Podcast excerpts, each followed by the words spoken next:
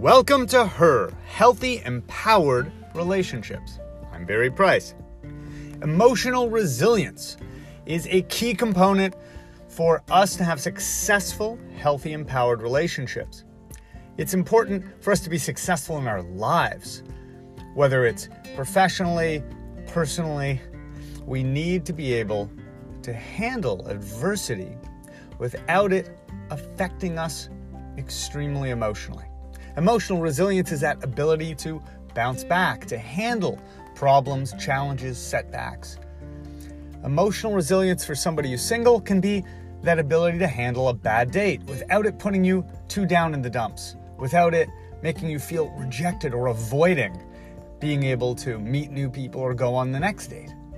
Emotional resilience for the person in a relationship can be the way you're handling the ups and downs of a relationship where your needs are not always going to be easily met, or their needs are not always easily met, just because of logistics. Perhaps you're parenting and your schedule is crazy. You might both be very, very busy because you're both aspiring in your career fields or building businesses. When the relationship is very strained, then we need more emotional resilience. Also, we need emotional resilience in general in our lives. You know, you're not going to be all that shiny and attractive and pleasant to meet new guys or all that pleasant with your partner if you feel upset, angry, and depleted. So when life throws those things at us a bad day at work, death in the family, a problem with a best friend we have to be able to surf through those things with emotional resilience, not letting it completely start a domino effect that affects our mood extremely. The recoverability that you have from setbacks, there are really two categories that you can look at putting those in. There are the minor incidents that we may be allowing to affect us more than they need to, disproportionately, because they're bringing up old stuff. That's like the person who cuts you off in uh, traffic or steals your parking space or someone uh, you know used all the copy paper at work and it brings up a reaction that makes you very negative very upset or complaining or angry or things are unfair because of past things from your childhood or past relationships don't let small things set you off into big reactions. Because if you're doing it there, chances are you're doing it in your inner thinking about whether you'll ever meet someone, how dates went, why a person did or didn't text you back right away after a date. You're probably doing it in your relationship or marriage, turning molehills into mountains, turning small things into big things. So, part of emotional resilience is not overreacting to something.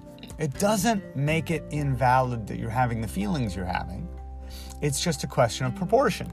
Emotional resilience can be how well do I recover from this small trigger by treating it as a small trigger with a small reaction, as opposed to letting it expand into something bigger. The second category is really when there is a very big trigger like a death in the family or something major that goes on in your life, or it could be something major with that person. Finding out that your partner has gone outside the partnership can bring up very intense feelings of hurt, betrayal, wondering if you're desired enough. Major emotional detonations like that require major emotional resilience. They require our ability to do some of the things that keep us healthy enough to be able to respond in a healthy emotional way. Some of the things that increase emotional resilience are self care, like the nine environments that I work through with people. Making sure that you are taking good care of yourself in all of the ways, including emotional, spiritual, physical, financial, all of the ways that you take care of yourself to feel more at ease, more of a sense of well being and that things will be okay, that you can handle what's being thrown at you. Also, not avoiding your feelings. Emotional resilience is something that you can build and get better at, but you can't get better at it by avoiding emotion. actually slowing down, stopping, being still, being quiet. Quite often, we tell ourselves we're emotionally resilient because we're tough and getting it all done. But the truth is, we're really avoiding the emotion, powering through while building stress. So, if you find yourself distracting yourself or always being over busy and overworked to avoid feeling your feelings, take a minute and stop and feel them each day. And then notice how well you deal with them. You're probably avoiding them because you're afraid you don't have the emotional resilience to handle them. Also, being connected with others, supportive people, supportive friends, supportive family members, and the right professional support community as well in your career, and also people like coaches, therapists, having the right emotional support around you and not toxic people makes a big difference. And then, of course, focusing on the positive, taking those emotional negatives and, yes, validating and acknowledging that you're feeling them, and then making a choice. How can I find what's good in my current situation? By doing that, we're able to turn our focus and then our action to things that build us instead of drain and deplete us. That helps make you more emotionally resilient. Look, being emotionally resilient is well known to help entrepreneurs build businesses, well known to help leaders rise to the top in companies, and it's also well known to make or break relationships. It's your choice. But if you want a healthy, empowered relationship, start working on your emotional resilience today. Much love.